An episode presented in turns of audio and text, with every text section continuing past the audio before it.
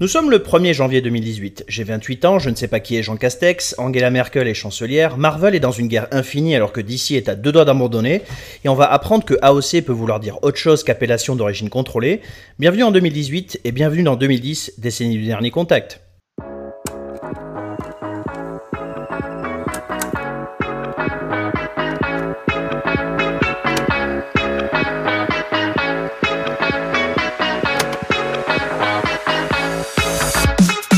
Mesdames et messieurs, bonjour. Nous sommes arrivés en 2018, une année deux étoiles. Pour commenter cette année qui verra la première défaite électorale de Trump, mais heureusement pas la dernière, c'est Adrien Vicente. Adrien, bonjour. Bonjour Nelson, bonjour tout le monde. Adrien, à part la montée en puissance de nouvelles stars dans le Parti démocrate américain, que s'est-il passé côté actu? Euh, Côté actu, on a eu beaucoup de choses et cette année, on va parler en particulier des Gilets jaunes en France. Très bien, et côté sport, à part la frappe de bâtard de Pavard, que s'est-il passé? Là encore, ça a été une année très chargée, mais aujourd'hui, on va parler du sport féminin et en particulier dans l'automobile. Très bien, c'est parti pour la seule année sans élection du mandat Macron, c'est parti pour 2018. Adrien, en 2017, tu nous parlais de porcs qui se font balancer. Est-ce que 2018 verra également de belles progressions sociales? Pas spécialement. 2018, pour moi qui ai des goûts musicaux particulièrement ringards, c'était une année noire. France Gall, Yvette Horner, Jacques Higelin et surtout Charles Aznavour ont quitté ce monde. En Espagne, le socialiste Pedro Sánchez prend le pouvoir sur un coup de poker que les scénaristes de Baron Noir auraient refusé parce que complètement invraisemblable. Le monde retient son souffle pour le sauvetage de 12 garçons coincés au fond d'une grotte en Thaïlande. Porto Rico est dévasté par un ouragan. Le journaliste et dissident saoudien Jamal Khashoggi est assassiné sans crier gare dans le consulat d'Arabie à Istanbul ce à quoi le monde réagit énergiquement auprès de la pétromonarchie en disant que franchement, découper un opposant en morceaux, c'est pas bien. Au chapitre Sales opérations, Sergei Skripal, ancien agent double russe installé en Angleterre, est empoisonné. Mais de qui cela peut-il bien venir? Le uh-huh. mystère est entier. Donald Trump serre la pince à Kim Jong-un un an après l'avoir traité de petit gros, la preuve qu'en faisant un travail sur soi, on peut surmonter une dispute. Ou alors que c'est un connard fasciné par les dictateurs. Oui, on peut aussi voir ça comme ça. D'ailleurs, vous trouviez qu'on pouvait pas faire pire que Trump. En 2018, le Brésil vous a répondu Hold my caipirinha en élisant à sa tête Jair Bolsonaro, raciste, misogyne, homophobe, négationniste climatique, nostalgique de la dictature militaire, bref, le mec a tout pour lui. Et n'allez pas regarder quel footballeur ont voté pour lui, croyez-moi, il vaut mieux garder un bon souvenir de Ronaldinho la France découvre Alexandre Benalla et Emmanuel Macron découvre ce que ça fait d'être impliqué dans un scandale d'État. Et puisqu'on parle de Macron, je vais de nouveau donner le bâton pour me faire battre en parlant des Gilets jaunes. Si après ça je me fais pas cyberharceler, il me restera plus qu'à faire une chronique sur Mélenchon qui lit Charlie Hebdo en burkini. Parce que les Gilets jaunes, c'est pour le président français le premier gros obstacle à son action. Il est passé outre une longue et tenace grève à la SNCF, aucun opposant n'émerge dans les sondages et sa majorité tient le coup. Tout va bien Ben pas vraiment, parce que ça, il l'avait pas vu venir. Pour celles et ceux qui auraient vécu dans une grotte cette année-là, c'est un mouvement populaire, anti-système et anti-gouvernement qui a émergé d'une mesure anodine, la taxe carbone, qui a fait augmenter les prix du carburant. Sauf que dans toute une partie de la classe moyenne française appauvrie, qui est obligée de faire des dizaines de kilomètres en voiture pour aller travailler, c'est la goutte qui fait déborder le vase. Parfois littéralement, on parle de familles qui parfois galèrent à joindre les deux bouts financièrement. Ça, plus les 80 km/h sur les routes, plus certaines déclarations du président qui sont jugées incroyablement condescendantes, bah c'est parti. Des appels sur les réseaux sociaux à manifester le samedi, avec le gilet réfléchissant obligatoire à bord des voitures, deviennent viraux, et naît un mouvement comme on n'en avait jamais vu. Il n'a pas de leader identifié, d'ailleurs ces figures médiatiques changent au fil des semaines, et personne ne doit s'en autoproclamer porte-parole, puisque ce mouvement rejette viscéralement tout ce qui pourrait ressembler à de la politique classique. D'ailleurs, les personnalités politiques qui ont essayé de récupérer leur combat ou de noyauter ces petites assemblées sur les ronds-points s'y sont toutes cassées les dents de l'extrême gauche à l'extrême droite. C'est un mouvement qui n'a pas non plus eu de revendications claires et constantes. Quand le gouvernement a retiré la taxe carbone, puis quand il a débloqué des mesures de soutien au pouvoir d'achat, c'était trop tard. Les Gilets jaunes réclamaient déjà que Macron dégage l'instauration du référendum d'initiative citoyenne et d'autres mesures, parfois contradictoires, sorties des discussions sur les ronds-points et sur les groupes Facebook. Parce que dans ces petites assemblées, il y a plein de gens très éloignés de la politique traditionnelle qui ont échangé, qui ont appris et qui ont participé à leur manière. Ce mouvement va aussi se prendre une vague énorme de mépris de la part des élites françaises, éditorialistes et intellectuels de plateau télé. En cause la confusion de leurs discours, les théories du complot qui circulent jusque chez leurs figures, et bien sûr les violences qui vont émailler les manifestations des samedis à Paris. Ceux qui en ont payé le prix, c'est les journalistes qui sont allés sur le terrain et qui ont subi une hostilité qui est allée parfois jusqu'à la violence physique. Violence physique qui me donne une transition toute trouvée vers la réponse des autorités françaises. Les Gilets jaunes, ça a été le moment où les mots violence policière ont cessé d'être un truc de militants d'extrême gauche et sont devenus largement médiatisés. Parce qu'à la violence insurrectionnelle de certains manifestants a répondu la violence des policiers et des gendarmes, qui feront des centaines de blessés, dont au moins 21 ont perdu un œil et 5 ont perdu la main, selon un décompte de mars 2019 du journaliste David Dufresne. C'est lui qui a largement contribué à l'éclosion du phénomène et qui obtiendra le Grand Prix des acides du journalisme en 2019 pour son travail. Lui, les manifestants et les autres journalistes qui ont filmé les événements souvent en direct. Et je parlais plutôt des médias qui ont été pris pour cible par les Gilets jaunes. Ces manifestations, ça a été aussi l'occasion de gros changements pour ma profession journaliste. Les productions qui ont eu le plus de succès, ce sont les directs des manifs sur les réseaux sociaux, parce que pour des gilets jaunes très défiants à l'égard des médias traditionnels, ça donnait à voir quelque chose de brut, de non édité et donc de difficilement manipulable. En ce qui concerne les violences policières, là aussi, ça a été l'occasion d'un tournant dans beaucoup de médias. Jusque-là, on en parlait surtout dans les banlieues et dans les milieux très militants. Surtout, elle passait très largement sous le radar des médias traditionnels, que ce soit parce que les journalistes avaient peur de perdre des sources policières, ou parce qu'ils jugeaient simplement que ça valait pas la couverture. Avec cette déferlante d'images et surtout cette prise de conscience, avec parfois des journalistes directement ciblés par les forces de l'ordre, ça a beaucoup changé, c'est pas trop tôt. Merci beaucoup Adrien. Et voici le moment de la pause musicale de 5 secondes. Et pour cette année, on va continuer à balancer avec 5 secondes de Balance ton quoi d'Angèle.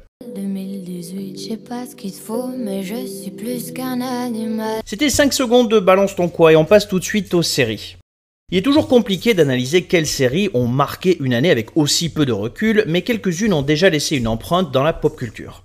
Alors, il y a de bonnes, voire de très bonnes séries américaines, telles que Barry, que je vous recommande très chaudement, Jack Ryan, Titans ou You, mais en Europe, on a lancé un sacré paquet de programmes de qualité. Alors, il y a Killing Eve, mais comme je ne l'ai pas regardé, je ne préfère pas en parler. La télévision publique allemande va produire en coopération avec Netflix la série Le Parfum. Qu'est-ce que t'as là? Un crime particulièrement choquant. La police en appelle à la vigilance de chacun.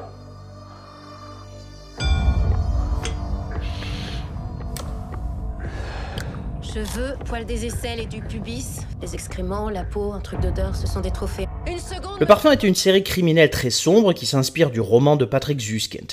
Malgré les apparences, il ne s'agit pas d'une adaptation du roman en version moderne, mais d'une série où les personnages principaux, durant leur adolescence, ont formé un club de lecteurs de la célèbre œuvre littéraire et qui tentent de développer leur odorat comme le personnage principal de Le Parfum. Lorsque, des années plus tard, l'une d'entre eux se fait assassiner avec ses glandes odorantes excisées, la police commence forcément son enquête auprès de l'ancien groupe d'amis qui traîne derrière lui un grand nombre de secrets et de non-dits. Côté britannique, il y avait une autre série limitée BBC et Netflix avec Bodyguard.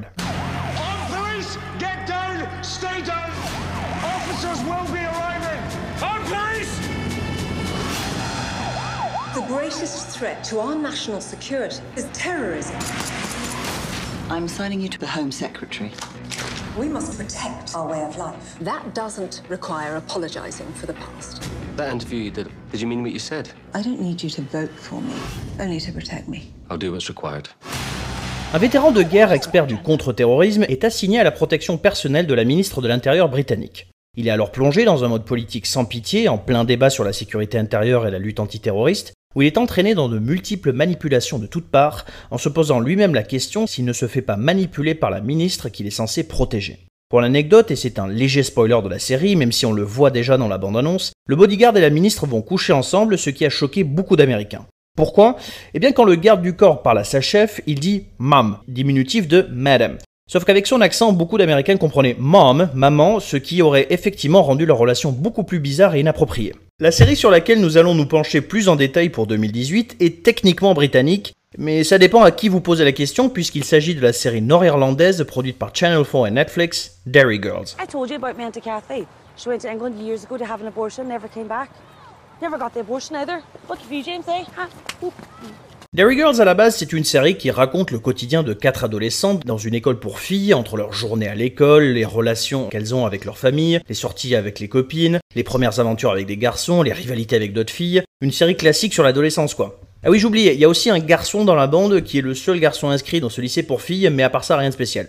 Ah oui, si, pardon, il y a un tout petit détail. Euh, la série se déroule dans l'Irlande du Nord des années 90, qui est encore en pleine guerre civile à Londonderry, ou juste Derry si vous êtes catholique, et du coup plutôt anti-anglais. Pour la partie historique, on parle pour la période entre 1969 et 1998 en Irlande du Nord de The Troubles, les troubles, terme aussi faible pour définir cette époque de conflit armé que ne l'était le terme les événements pour définir la guerre d'Algérie. Pendant cette période, le gouvernement britannique, soutenu par les anglicans d'Irlande du Nord, exerce une répression forte, voire souvent violente, contre toute demande d'égalité de traitement entre catholiques et anglicans dans l'Ulster, et contre toute demande d'autonomie, voire d'indépendance pour le quatrième pays du Royaume-Uni. Face à cela, l'IRA, l'armée républicaine irlandaise, est à l'origine d'un grand nombre d'attentats sanglants non seulement en Irlande du Nord, mais également en Grande-Bretagne.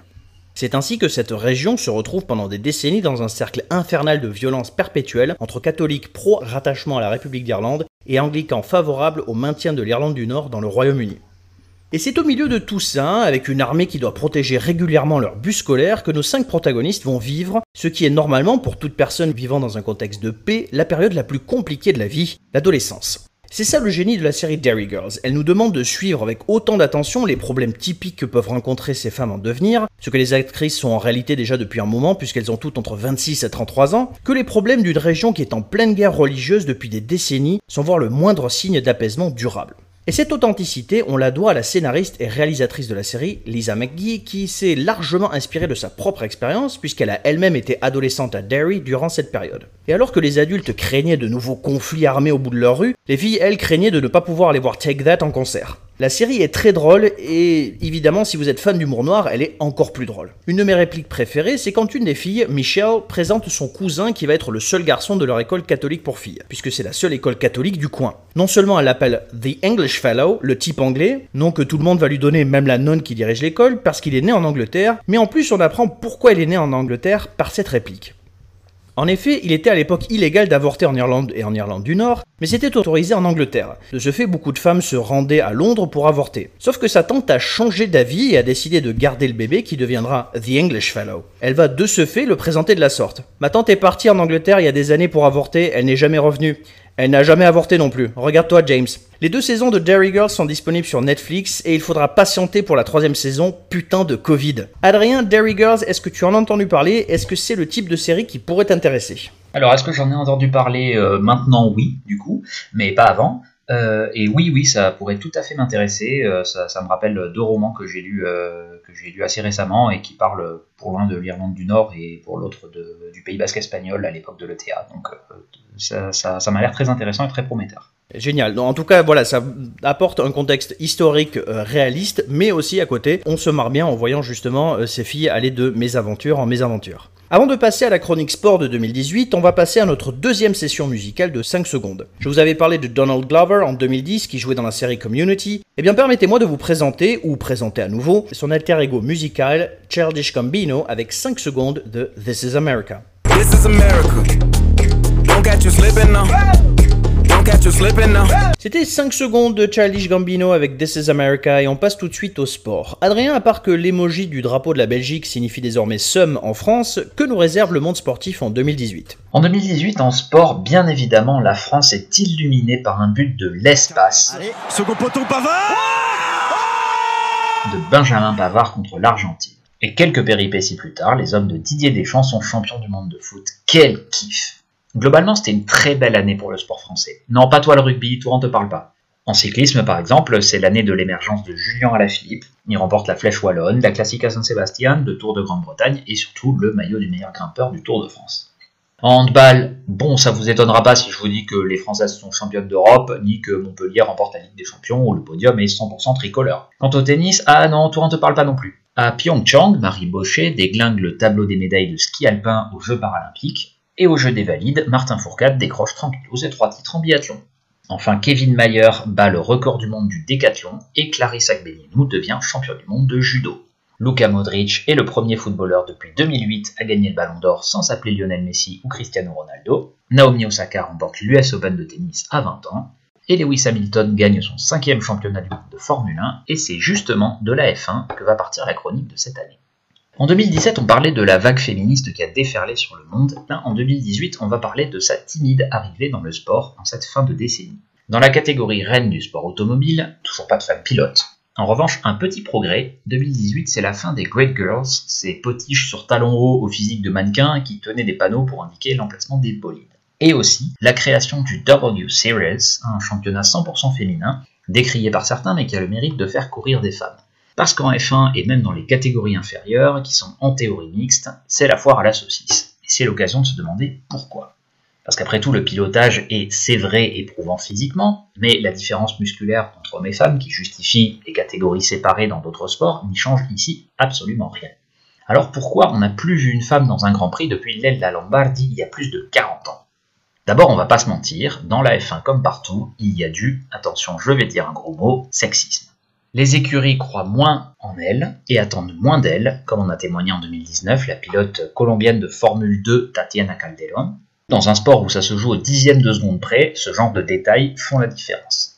L'ancienne pilote italienne Giovanna Amati racontait par exemple que dans les années 80, des hommes préféraient provoquer un accident sur le circuit que de se laisser dépasser par une femme. Les femmes qui ont un jour conduit sur une autoroute comprendront, je pense, très bien ce que je veux dire. Et puis dans les autres sports, il y a des flopées d'exemples, des filles exclues d'équipes mixtes à partir d'un très jeune âge. Par exemple, un joueur de jeux vidéo sur deux est une joueuse, mais les joueuses représentent au maximum 10% des concurrents dans les compétitions d'e-sport. Ensuite, il y a l'argent. Dans le milieu de la F1, où il faut un investissement conséquent pour pouvoir rouler à haut niveau, il se dit que Jos Verstappen, l'ancien pilote néerlandais, a choisi de privilégier la carrière de son fils Max plutôt que de sa fille Victoria, alors que elle aussi faisait des débuts prometteurs en karting. En l'occurrence, le fils est devenu une star de la F1 et une machine à cash, tandis que Victoria est devenue influenceuse Instagram. Ouais, ça pique. Et le problème de l'argent dans plein de sports, il est central. C'est d'ailleurs le manque de moyens qui a justifié des menaces de grève des footballeuses aux États-Unis, en Irlande ou au Danemark. Parce que les disciplines féminines brassent dans leur grande majorité infiniment moins d'argent que leurs pendants masculins. Résultat, les clubs ont moins de moyens pour faire progresser les sportives, et c'est plus difficile de vivre du sport à haut niveau. Du coup, les écarts de niveau se creusent encore, les compétitions féminines restent moins spectaculaires que les masculines. Donc, elles attirent moins les médias et le public, donc moins de recettes de billetterie, moins de sponsors, et la boucle est bouclée. Si vous aviez besoin de vous en convaincre, en 2018, aucune femme n'apparaissait dans le top 100 des athlètes les mieux payés au monde. À la base de ce cercle vicieux, on a eu la fermeture de certains sports aux femmes pendant des décennies, comme le premier d'entre eux, le foot, qui a été interdit, oui, interdit aux femmes, en Allemagne de l'Ouest et en Angleterre. Tiens, une devinette Nelson, jusqu'en quelle année? Euh, alors je, je l'ai su, putain. Euh, euh, 1974 Pas loin, 1970 pour la RFA et 1971 pour l'Angleterre.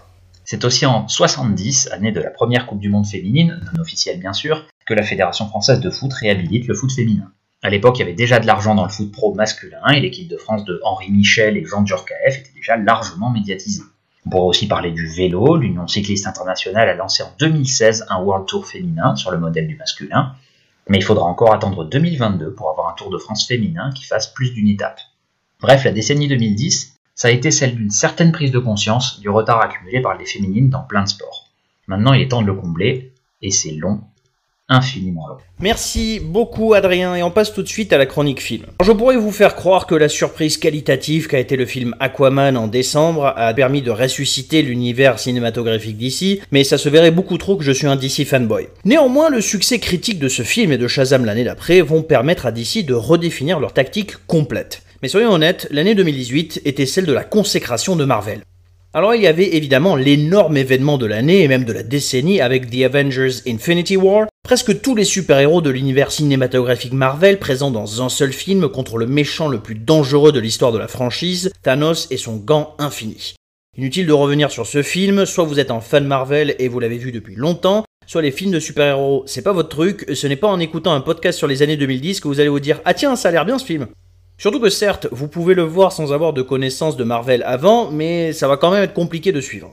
Mais nous allons plutôt nous pencher sur l'autre film Marvel qui a cartonné cette année-là, Black Panther. J'ai vu des dieux voler. J'ai vu des hommes fabriquer des armes qui défiaient mon imagination. J'ai vu des aliens tomber du ciel. Mais je n'ai jamais vu une chose pareille. Qu'est-ce que vous nous cachez d'autre? Il y a énormément de raisons qui fait que ce film est un des, sinon le meilleur film de l'univers Marvel.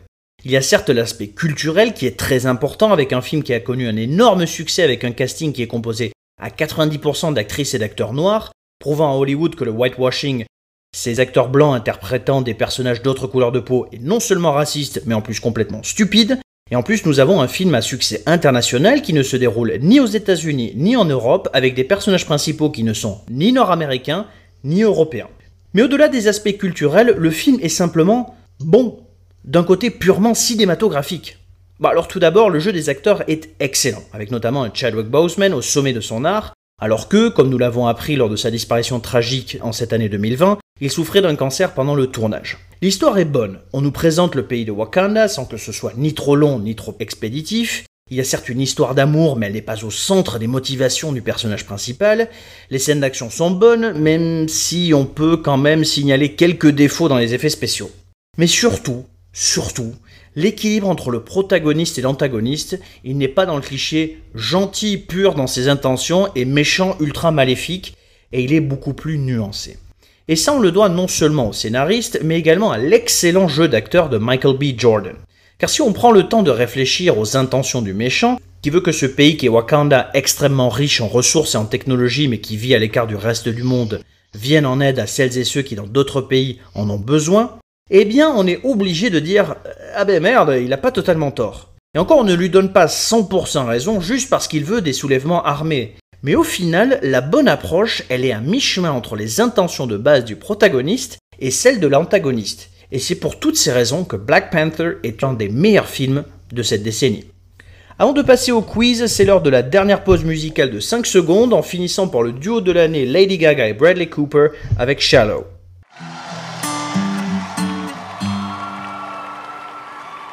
Et on passe tout de suite au quiz et cette semaine pour affronter Adrien, c'est Ronan. Bonjour Ronan. Salut. Alors Ronan, euh, comment est-ce que tu t'y connais à peu près sur l'année 2018 je suis pas sûr parce que je me souviens que je l'ai presque passé dans une grotte à travailler et euh, du coup je me souviens de rien. Mais vas-y, on voit. D'accord, donc toi tu es la fameuse personne dont on parle quand on dit euh, si vous avez passé votre année dans une grotte, vous avez peut-être raté ça. Donc c'était toi en fait, c'est ça? Ouais, c'était moi. Donc cette fois-ci, vous n'avez non pas 10, non pas 11, non pas 12, non pas 13, non pas 14, non pas 15, non pas 16, non pas 17, non... Et mais bien, pardon, 18 questions sur l'année 2018. En tout, vous aurez 7 questions de politique, 6 questions de pop culture et 5 questions de sport. Euh, Adrien et Ronan, est-ce que vous êtes prêts? Fin prêt. Oui C'est parti. Première question. Le 1er février, le président de l'Afrique du Sud, Jacob Zuma, démissionne de ses fonctions. Qui lui succède? Alors la première question dans tous les quiz de ce podcast, c'est une question de bâtard. J'ai la réponse d'Adrien et j'ai la réponse de euh, Ronan. Ronan, je vais me permettre de ne pas lire ta réponse, je pense qu'il vaut mieux. Et Adrien, tu me donnes effectivement la bonne réponse puisque c'est Cyril Ramaphosa qui succède à Jacob Zuma. Euh, T'es calé, je pensais pas que tu la trouverais, ça la félicitation. T'inquiète pas, je m'effondrerai ensuite. on va voir si tu vas faire la même chose que la semaine dernière, c'est-à-dire avoir la bonne réponse pour toutes les premières questions, et ensuite on verra le reste. Très bien, donc ça fait 1 à 0 pour Adrien. Deuxième question. La Finlande élit un nouveau président, Sauli Niinistö. Alors j'ai sûrement encore une fois très mal prononcé, mais il faut bien que je prononce un nom mal par euh, questionnaire. Quel est le nom de son parti qui ferait bien rire les anglophones, mais qui rend fier les Français? Alors je répète, la Finlande élit un nouveau président qui s'appelle Sauli Niinistö. Euh, Niinistö, bref, je sais pas le prononcer. Quel est le nom de son parti qui ferait bien rire les anglophones, mais qui rendrait fiers les Français? Quand je vais vous donner la réponse, vous allez être là, ah d'accord. Ah, je, crois que je sais. J'ai la réponse d'Adrien et j'ai la réponse de Ronan. Alors Ronan, tu m'as dit le parti des Francs. J'ai envie de dire pourquoi pas. et Adrien, effectivement, tu m'as donné la bonne réponse puisque c'est coq. Donc coq euh, comme l'animal français, et bon, euh, vous savez ce que c'est en anglais. Absolument aucune idée de ce que, de ce que ça veut dire euh, ces initiales. Ah oui, ah, moi non plus. Et étant donné déjà que la dernière fois, enfin il y a quelques émissions, quand j'ai dû épeler Syriza en grec, j'ai fait n'importe quoi, je ne vais pas non plus m'amuser à épeler des noms de partis politiques finlandais. faut peut-être pas déconner. Et pour info, juste, il a été élu dès le premier tour, et les Verts européens étaient très fiers de finir deuxième, sachant que, bon, lui, il avait fait 60%, et les Verts avaient fait 17%. Donc bon, c'est quand même un sacré écart pour finir euh, deuxième. Ça nous fait donc 2 à 0 pour Adrien. Question 3. L'Italie élit un nouveau parlement avec un grand succès pour la Ligue et le mouvement 5 étoiles. Comment s'appelait le leader du mouvement 5 étoiles? Oh putain Alors donc j'ai vos deux réponses. Euh, Ronan, tu me dis Pepe Grillo, alors ce n'est plus lui. au moment de l'élection de 2018. Et Adrien, tu me donnes la bonne réponse, c'est Di Maio. Ça nous fait donc 3 à 0 pour Adrien. Question 4. À deux points près, quel résultat fait le Parti communiste lors des élections législatives de Cuba? Alors évidemment, si je vous pose la question pour Cuba, c'est que le score a priori est assez élevé quand même. À deux points près, quel résultat le Parti communiste fait lors des élections législatives de Cuba? J'ai vos deux réponses. Alors vous avez été tous les deux un peu au-dessus. Euh, Ronan, tu m'as dit 98, Adrien 97,5. Non, quand même, 94,4. C'était ça la bonne réponse. C'était pas une très bonne année pour eux quand même. On sent beaucoup de contestation dans le vote. C'est l'influence américaine. Ouais, c'est ça. ça nous fait donc toujours 3-0 pour Adrien. Question 5. À un près, combien y a-t-il eu d'actes des Gilets jaunes en 2018 Oh putain, c'est trop dur. Putain la vache.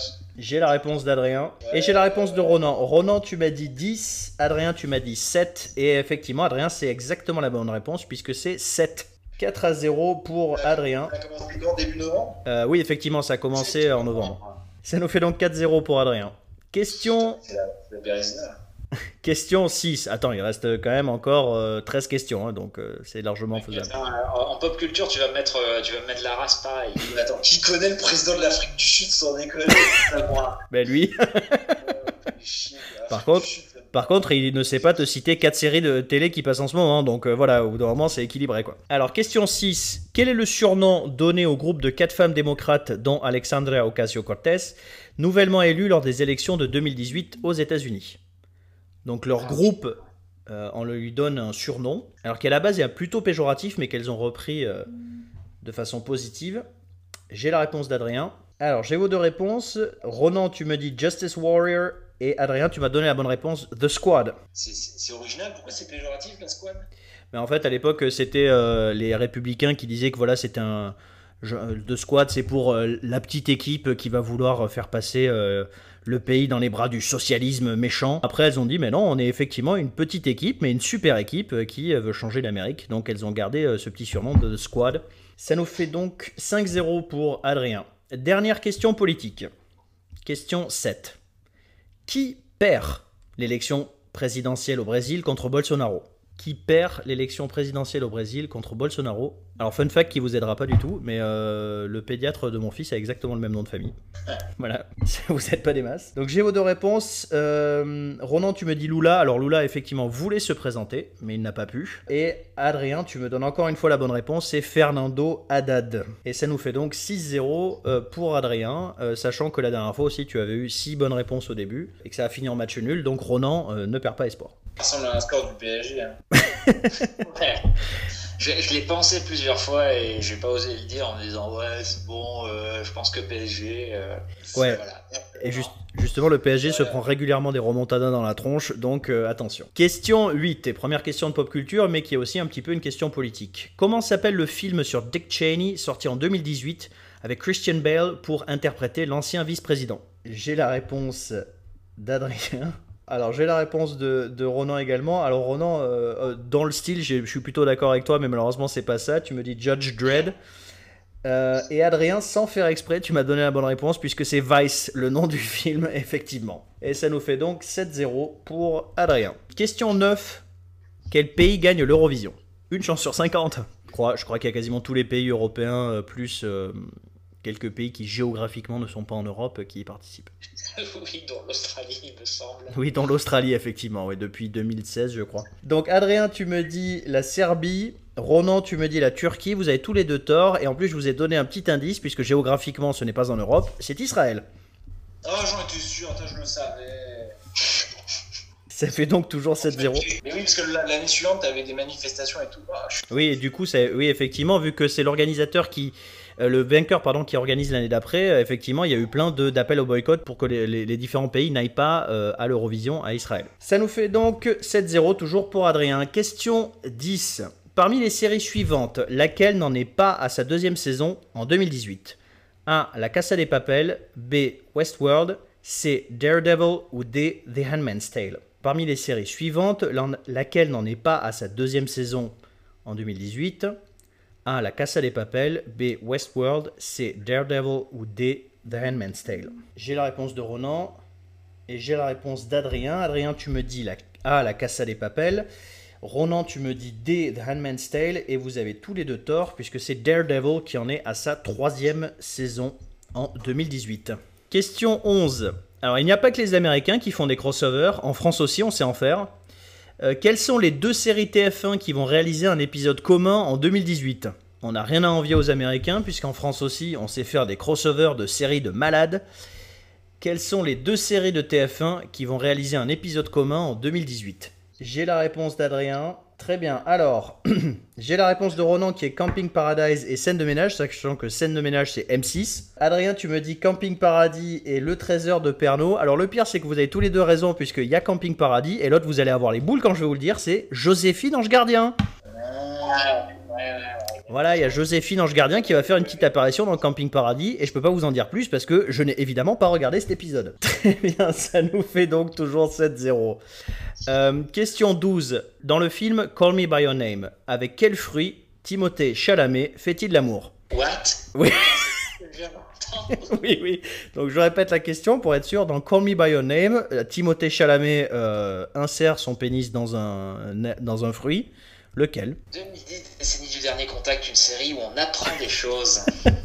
Très utile et pédagogique. Une série, euh, un podcast pour toute la famille.